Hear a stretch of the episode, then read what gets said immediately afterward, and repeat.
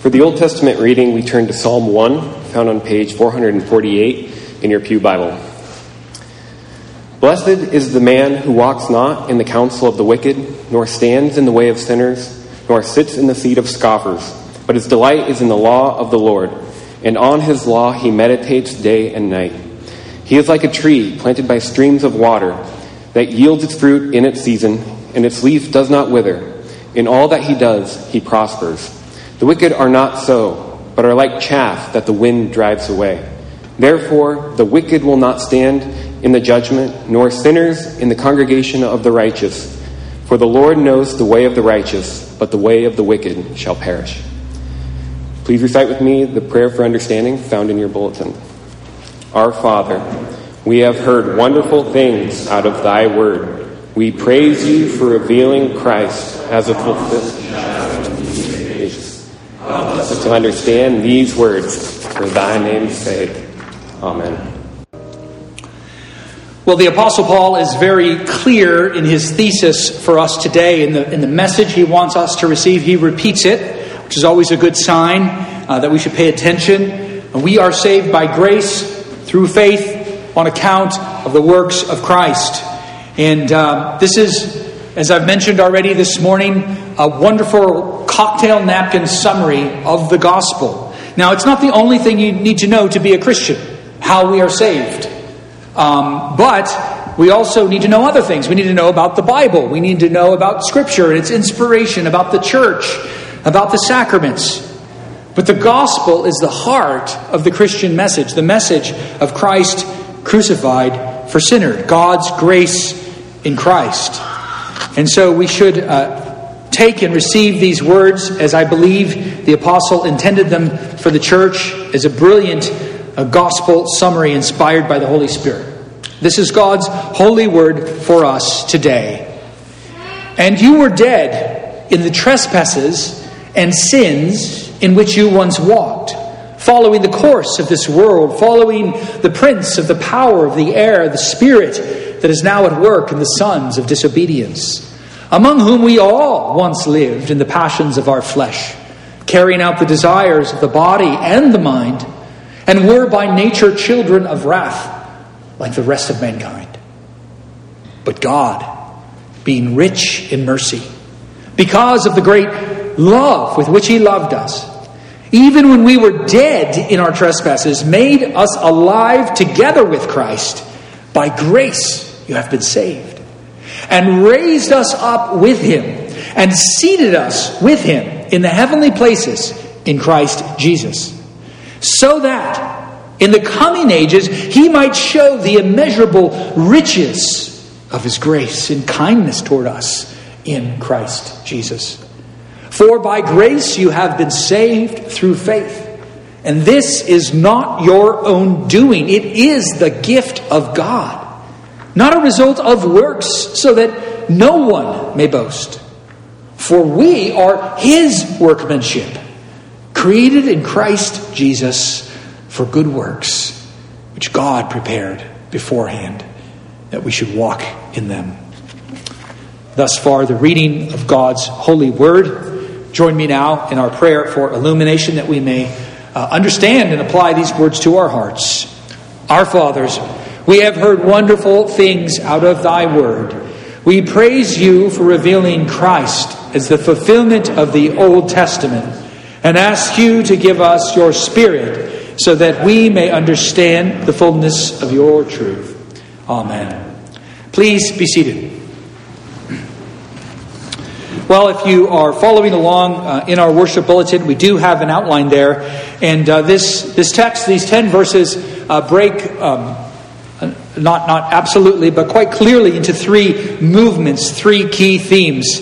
Uh, the first three uh, verses talk about who we were before we came to Christ, dead in our trespasses. And uh, the next three or four verses talk about this fact, as it's repeated twice, that we have been saved by grace through faith. And third and finally, we are created, we could say recreated in Christ Jesus for good works. And I also put these, these flags in that outline that this follows, not accidentally, the outline we use in our catechism to teach the faith to our children and to teach the faith to parents of children about guilt, grace, and gratitude. And so Paul is providing this wonderful gospel summary for us, I think quite intentionally, as he's in prison and doesn't know what the future holds in store for him, and he, he worries about his church in Ephesus. Well, let me just start before we get into our outline proper. One of the things I really love about this church is hearing your stories, hearing the diversity of faith that has uh, uh, the backgrounds of, of individuals who have uh, come into uh, this particular church. It's, a, of course, a hallmark of American Christianity. Uh, we are we're all on a journey, right? We're all uh, traveling, and it's so common to not be set and fixed by the, the, the situation of our birth, the family we were born into, but to move into new faith traditions, maybe to deconstruct, to reconstruct. So these stories are, are fascinating. I have a story, and not many people ever want to hear my story, but uh, I get, I'm up here, so I get to tell it anyway. But, um, you know, I, I often joke that my proof for the sovereignty of God is that I became a Calvinist in the religious studies department at Stanford University. Like, what are the odds? I had this uh, uh, somewhat theologically progressive uh, professor. Uh, he was an Episcopalian. I was reading Soren Kierkegaard, of all things. And he said, Well, if you want to compare Kierkegaard to someone else, maybe you should read Luther and Calvin. So I did. And so God brings us all on amazing journey. Here I am, I'm the pastor in a Dutch Reformed church. And this, in many ways, could only happen in America, although this is spreading. And why do I go into this sort of background of our religious diversity? Because I think it's very relevant to remember how much we are alike the church in Ephesus.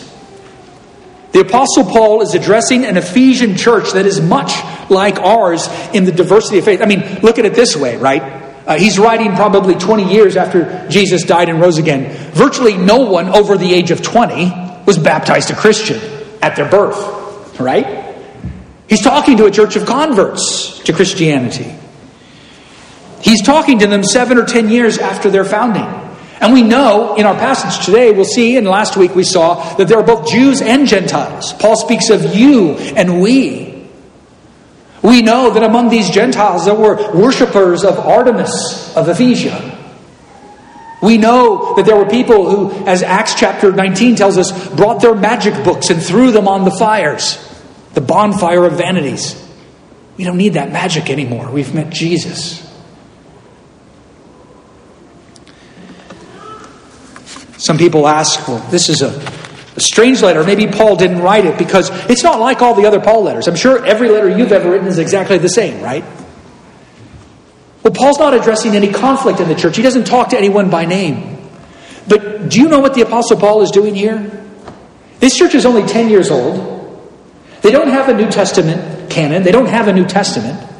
They don't have creeds or confessions. They've been baptized into the triune name of God, and they have all these crazy background, magical demons, things going on. And he's in prison in Rome for all he knows about to die. And he wants to lay a foundation for them because the apostles laid a foundation. So he says, You know what? I'm going to put the gospel on a cocktail napkin. if you're going to memorize the text, this is a pretty good 10 verses of scripture to memorize. And so we are a lot like this Ephesian church.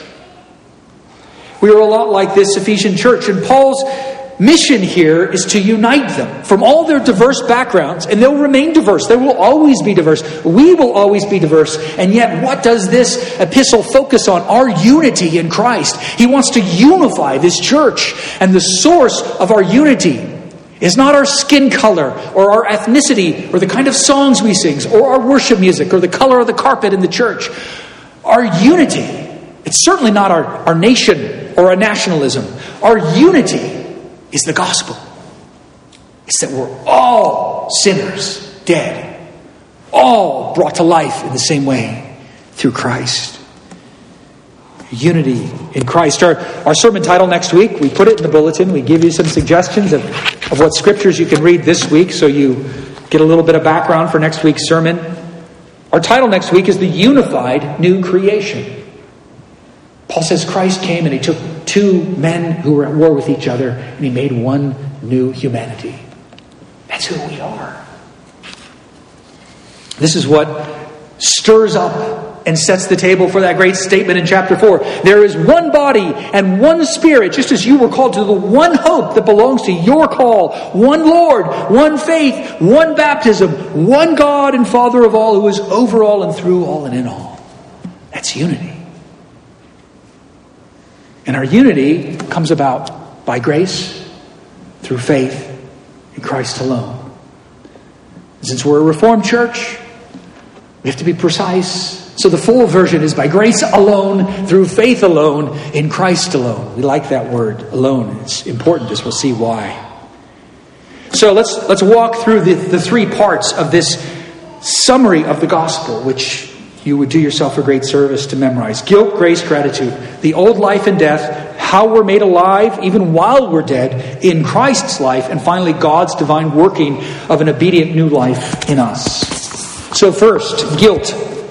We are dead in our trespasses. This is the way we uh, formerly walked. As I thought about this point in the outline, I thought, you know, it's so great that like zombie movies have kind, kind of become big again in the last decade or two. We're walking dead. Paul says, You were dead walking. That's like a zombie, right?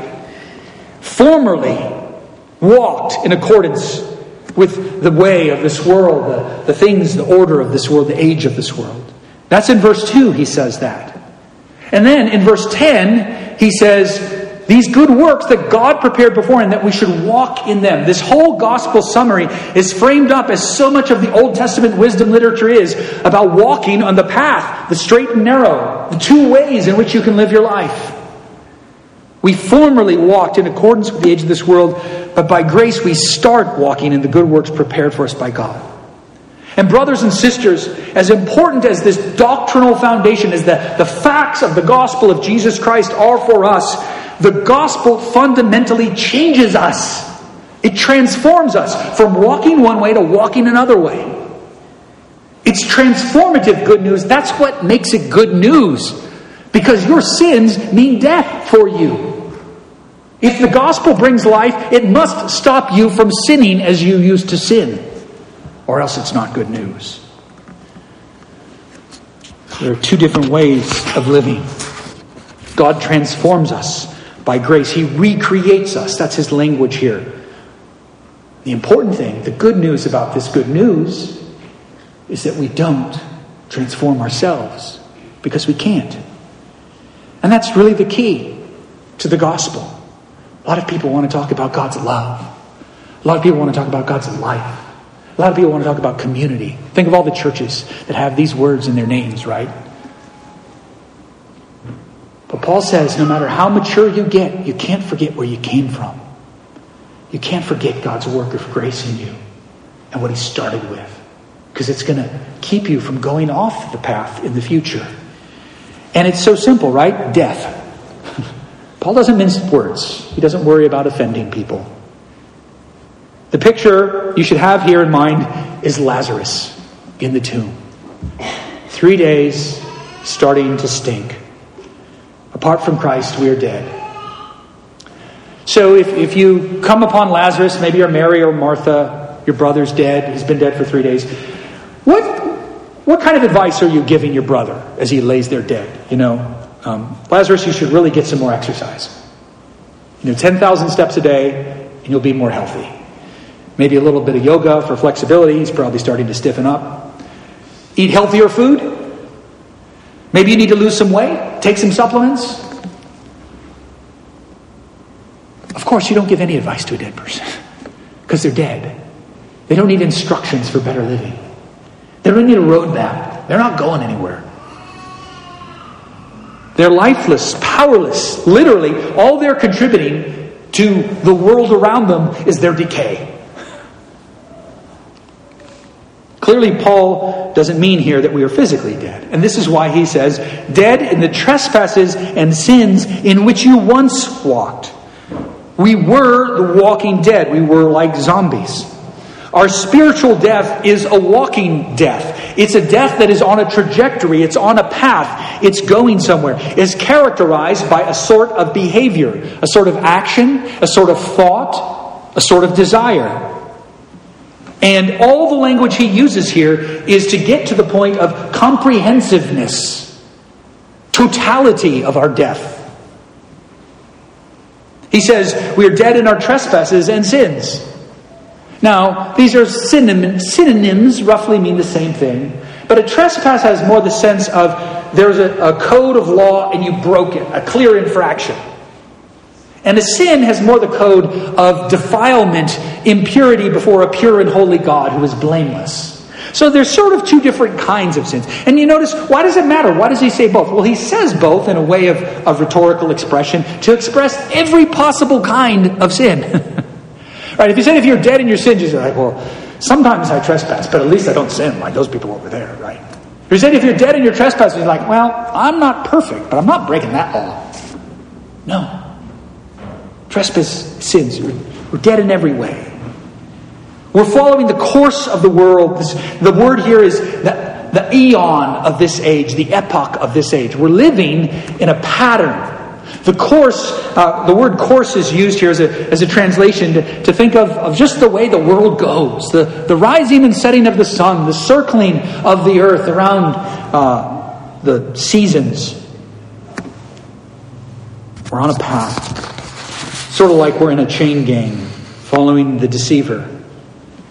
The wages of sin is death, and it's our sins that are killing us, step by plodding step.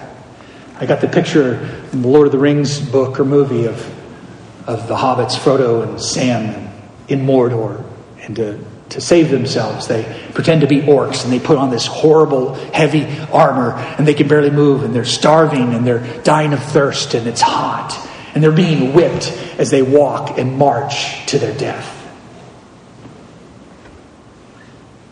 It's such an important image because, because we've already talked about last week that, that this is about Jesus the Christ, the Messiah, the conquering King. And until we're in his victory parade, until we're marching on his trajectory, Psalm 68, going up into the heavenly places as he leads a host of captives in his train, until we're on that path, we are by definition on the other path. It's binary. And this isn't just about our sins and trespasses. This is about our, our pledge, our marriage, the club we voluntarily join, which is the club of Satan. We are following someone on this path. We are following the prince of the power of the air, the spirit working in the sons of disobedience. It's not the world as God intended it, it's not the world as God designed it. But this age, when Paul talks about this age, he talks about this globe, cosmos in Romans 8, for instance, crying out, groaning under the weight of sin and death. I've been listening to, uh, I always listen to podcasts, you guys know this, but I've heard a number of secular commentators talk about the spirit of Moloch in our age. The spirit of Moloch. Moloch's in the Bible, right? Moloch's a pagan god.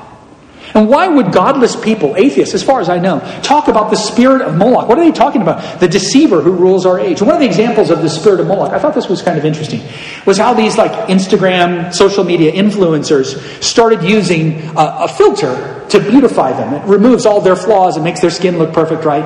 And, and of course, if you're beautiful, you get more followers. And if you get more followers, you know, you prosper, you make more money, you get more ad revenue, right?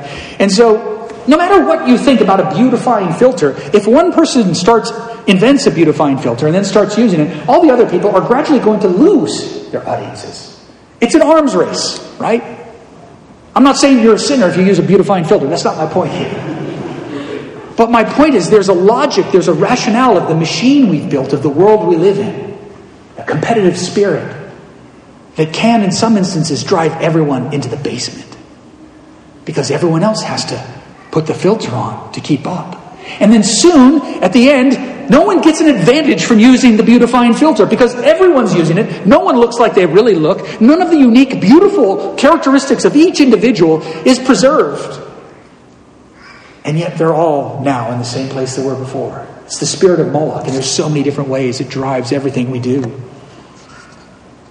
When Luke gets back, you can have him tell, tell you the story about uh, his favorite author, Wendell Berry, and how the interstate system is the spirit of Moloch.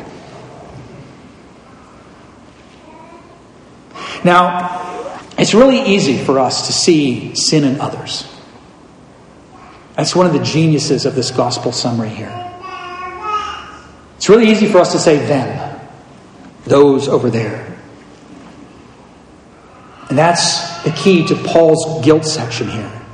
He doesn't let anyone escape. Because you notice he starts, you know, I love uh, pronouns, I love my pronouns. You were dead in the trespasses and sins in which you once walked. You. Well, who's he talking about? He often in chapter 1 says, We. Why does he go back to you? And then he says in verse 3 Among whom we all, we all, all, all comprehensive. It's emphatic the way he positions it in the text. We all once lived in the passions of our flesh, carrying out the desires of the body and the mind, and were by nature children of wrath like the rest of mankind. So he starts by sucking them in, right? Oh, we can, oh, yeah, I used to be really bad. Look at those people over there. They're sinning. They're eating meat offered to idols. Those people over there aren't worshiping on the Lord's day. Oh, we're so good as Christians, aren't we? What Paul's talking about here is that it's not just our disobedience, not just our acts of sin and our trespasses. He says it's in our very being. He's pointing to the passions of our flesh, the desires of body and mind. It's not a part of us, it's not my bodily desires, as though sexual temptation was the one great sin that's a real sin. Sometimes the church goes that direction. Wrong the desires of our body and our minds. A good word for mind here would be rationalizations. I'm sure you can conjure, if I ask you to right now, an image of, of one of the most gross, offensive, sinful things that the world is engaged in right now. Maybe promoting globally. Maybe it's a big agenda of the world right now. You could probably picture it in your mind. And you think, ooh, gross, that's sin. I'm not that. I'm better than that. But remember this that world following that prince of the spirit of this age they have a rationale. They have a rationalization, don't they? They're seeking something. They're seeking freedom. They're seeking release. They're trying to get rid of their guilt and shame. So we empathize with the world. Not only do we empathize with them in the abstract, but concretely, we know that we have lives full of idolatries. We have hearts and minds rationalizing our sins away. Husbands and wives, you live intimately with another human being who you're called to be one flesh. And you can see your spouse rationalizing things away. Say, that's what a horrible sin. I'm glad I'm not a sinner like that. And then every once in a while, your spouse speaks truth into your heart. And you're like, oh, wow, that's me too. And you confess. The grace of Christ comes in and does some healthy, healing work. So Paul says the same thing he said in our law text today, Romans 3. Jews, Gentiles, all of us are under sin. And notice the language here. He shifts in verse 3, right? He starts talking about our flesh, our body, our mind, by nature, by our phusis, by our physical composition. We are born under sin. That's why it affects all of us. All of humanity is in the same boat. Children. Notice he said, sons of disobedience. Now we're children of wrath, like the rest of mankind, like everyone else. We're all the same. This is the same argument of the first three chapters of the book of Romans, put in three verses. Paul's really refining his argument here.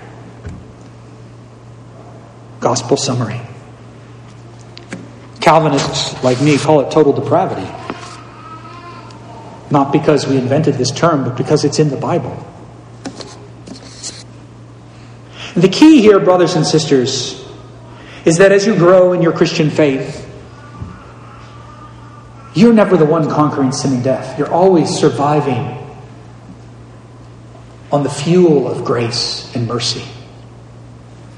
The pattern of the Christian life is a daily pattern of guilt, grace, and gratitude. It's a daily pattern of repentance. Martin Luther said in his first of his 95 Theses when Jesus Christ said, Repent, He didn't mean go and do penance. He said live a daily life of repentance.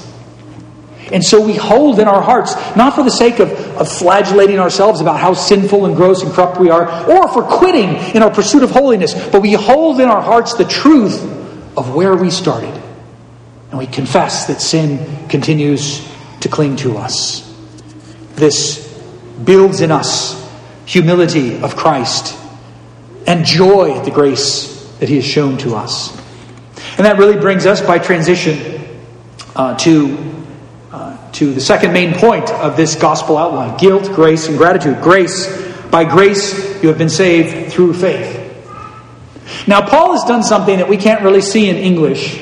But in these first three verses, he's started a sentence, he's started in an idea, but he hasn't started with the subject of the sentence. And in Greek, because it's an inflected language, you can see what grammatical part of speech. He started with the direct object. He started with the thing that is receiving the action, and that's us, dead people. It's a good thing because dead people can't do anything, right? We don't need to give dead people instructions. But he's been building tension, rhetorical tension, as he talks about who we are, who the objects are. And then, out of the blue, like a lightning bolt, he says, But God. And there's the subject of the verb God. But God.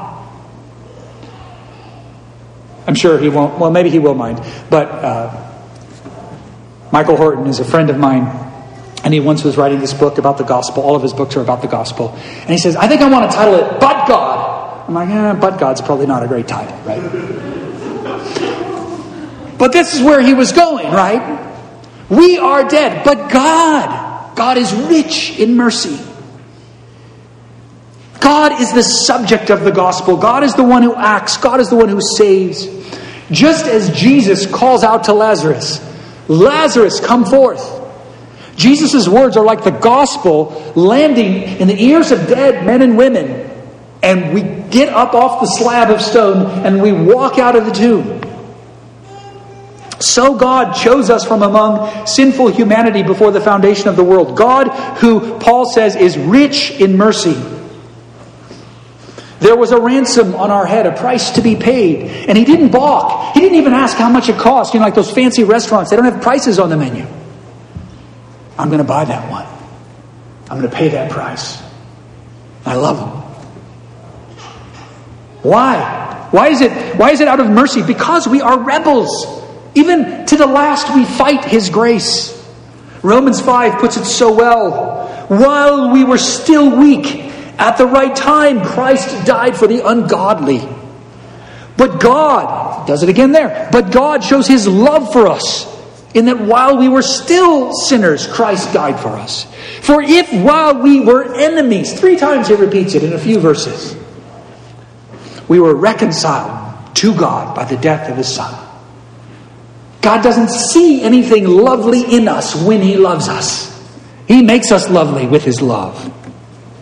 Nothing in us motivated this work. Nothing triggers God. We deserve death. That would be just.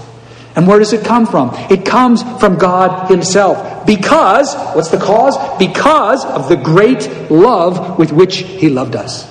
His abundance of love. God's own love for sinful humanity while they're sinners motivates His act of saving grace. And to drive this point home, Paul will repeat himself right here. Even when we were dead in our trespasses. So you see, he gave the object of the sentence, and then when he finally gets around to the subject, he gives the object again. But God, being rich in his mercy, even when we were dead, made us alive. This is the gospel in one sentence God made dead men alive. You can diagram that.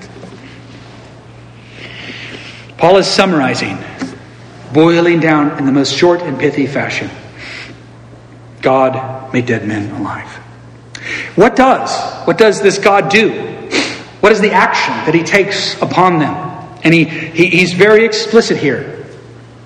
He says, and, and Paul invert, invents word, actually throughout, there are entitled, entire articles that have been written about the fact that Paul coins new terms, and this is you know, if you've ever studied German, you know, they just stick words together to make new words. And, and Paul does the same thing in Greek, so this is legit, right? But he says, He made us alive together with the Messiah. He raised us up with the Messiah. And He seated us with Him. Each one of these three verbs is a word where He just puts a prefix on it. He puts the prefix syn together with.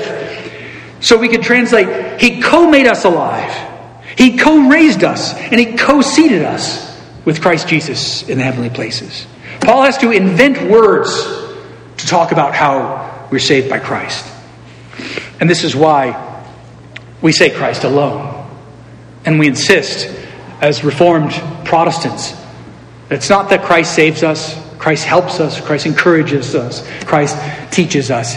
He saves us alone. Christ alone, He does it all. Because the only way we're saved is this is Christ and this is us, dead, is by being glommed together with Him, being incorporated into Him. And then He literally carries us on His shoulder like that lost lamb He finds and throws over His shoulders. By grace, you are saved. What is grace? It's God bringing you back to life. And finally, Paul states the purpose so that in the coming ages he might show the immeasurable riches of his grace in kindness toward us in Christ Jesus. The immeasurable riches. We've, we've seen from chapter 1 here through chapter 2, Paul continues to play on the reality that Ephesus is one of the richest cities in the world, certainly the richest city in Asia, that its uh, temple I drove by the Lincoln Memorial last night. It's all lit up at night. It's beautiful. And I was reminded of the fact that the temple of Artemis Ephesia was four times the area of our Lincoln Memorial, was a third taller. This massive temple was full in its crypts and catacombs with the wealth of all Asia. And you know what people would bring back? You know where that wealth came from? It was from military victories. And they would come back and they would put it in like the trophy case. I don't know if your high school had a trophy case you know, or banners in the gym, state champs, 1997, whatever. Why? Why did God love rebels? So that he could build a trophy case. His riches are us. His grace and mercy in us. We are the trophy of God's gospel victory in Christ. We are his prized possession the proof of his love and mercy and kindness, all these glorious attributes that belong to God have now been revealed in us through Christ.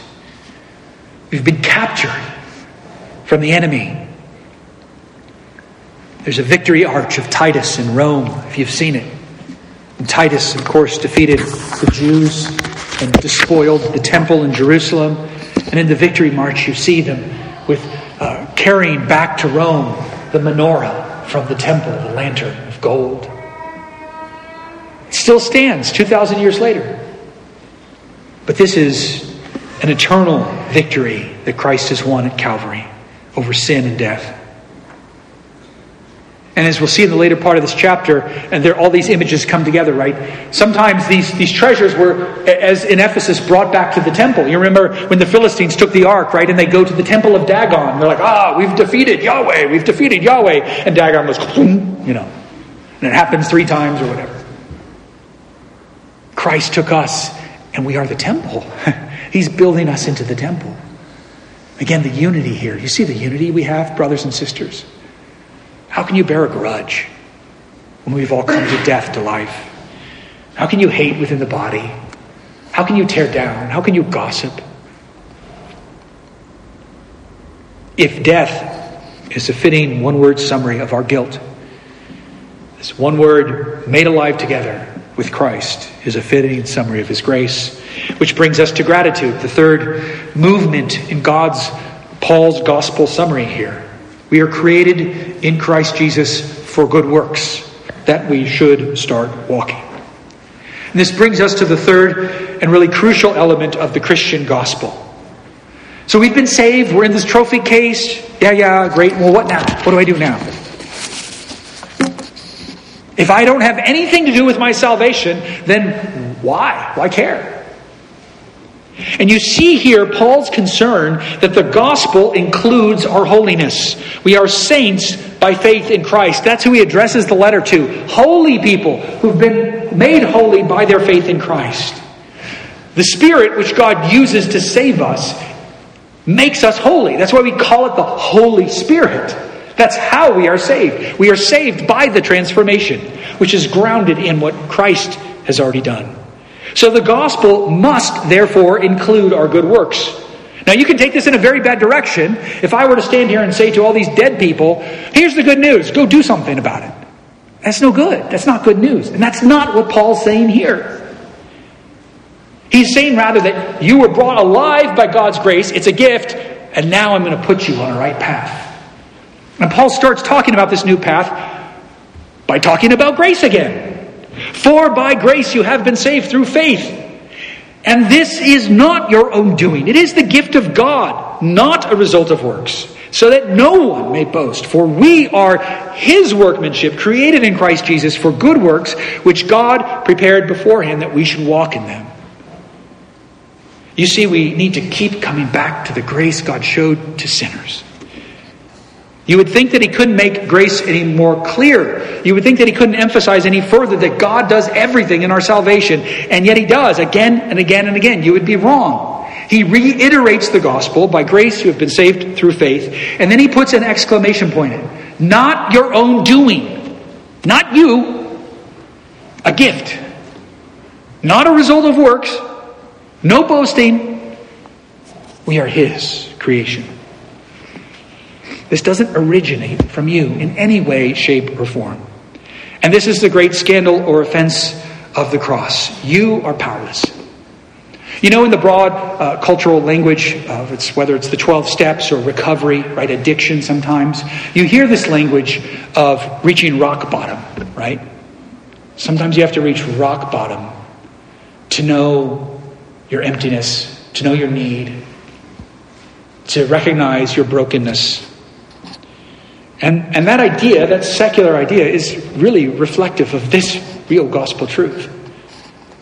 Guilt is our rock bottom, that we are powerless. And we contribute nothing but our sin. We provide the spiritually dead body, Christ does the rest. Church history is littered, literally, from the very first day, with members of the church who want to give the sinner some say in their own salvation, who want to boast just a little bit. Well, you have to believe, of course, to be saved, but you also have to be circumcised and keep the ceremonial law. Galatians. You have to believe, but you have to eat kosher too. Romans, Corinthians. You have to believe and keep the Sabbath and the new moons and the feasts. Colossians. You have to, at least of your own free will, cooperate with God's saving grace.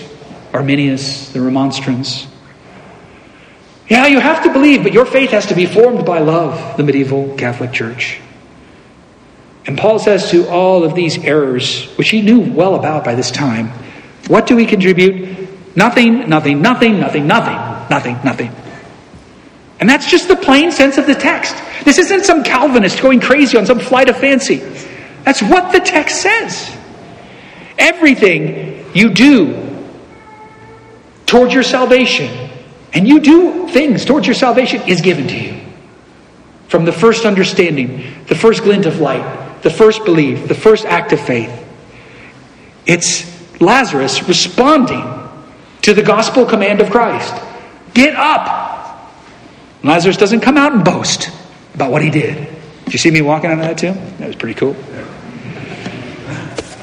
I mean, I was dead, and then I raised myself. Just a little bit. Jesus helped. Grace is a gift. And gifts in their very essence are not earned, they're not deserved, they're not due, they're unmerited. And worse, this is demerited. This is a gift given not to a friend but an enemy. So when Paul says, not a result of works, so that no one may boast, often in the history of the church, people say, oh, well, he's just talking about ceremonial works. What he is saying now is that the Old Testament law of the ceremonies is no longer enforced, and you don't have to do those things. No, that's not what he's saying. That's not what the text says. He says, we don't do anything. It's not limited. And that's why he pivots to boasting. There's nothing you can point to. Remember, this is the section of the story about the stuff we do. this is the section of the story about our good works. Do you see how our good works have to be grounded in a consciousness of our death and our grace, God's grace to us in Christ? We boast. Yes, we boast, but in Christ, not in ourselves. And this is why the debate over grace and faith in Christ in the Protestant Reformation was finally framed as a debate over grace alone, faith alone, and Christ alone. Because people try to come up with versions of grace that were just a little bit of help and assistance, or versions of faith that depended on us being faithful in the right way, or versions of Christ where he's just our buddy and our co pilot. That's why alone matters. The solas of the Reformation became a rallying cry. Do you know the freedom and the joy of being saved by grace alone? And if you grew up in a church where your hope of salvation depended upon you taking an annual pilgrimage and crawling on your knees and lighting candles such that there were paths all over the continent of Europe, worn in the soil, worn in the stone in the fields, paths of pilgrims going to places to light candles, to crawl on their knees. Maybe God will love me today if I try, if I show him that I care. And the Bible says no. He loves you. He loved you in Christ, and He loves you in Christ. Christ alone. And yet, miracle of miracles, it changes us. We stop walking that way and we start walking this way. This whole gospel thing, Paul can frame it as the way we used to walk and the way we start walking now. And this beautiful idea that's going to dominate and does dominate his gospel preaching that we are his workmanship. He has created us. Yeah, yeah, we're all God's workmanship, but this is talking about new creation. Good works are a necessary part of the Christian life, but they're a necessary result of God's work of new creation. The greatest metaphor, the greatest image in the New Testament for our holiness, our good works, is what? Fruit. When the Spirit works in us, it bears fruit. A good tree bears good fruit. And God's gospel makes us good trees. It plants us in Christ. We are branches grafted into the vine. And everything we do, is something He has set before us. He's a path to walk on. They confirm our faith, they strengthen our faith, they encourage our faith. We are destined, as Paul will say in the following verses, to become one new man, one new humanity, to treat each other differently, to love one another differently in the church. This is the purpose for which we are saved, that we may be a blameless, spotless bride, washed by the blood of Christ. And it starts now, not later. This transformation isn't perfect, it's not complete, but it is beginning and it is real. But, Pastor, you don't know my sin. Pastor, you don't know my struggle with sexual deviancy, with pornography. Pastor, you don't know that I'm a bad husband. Or maybe I'm not a husband anymore. You don't know that I'm divorced or I've been divorced six times.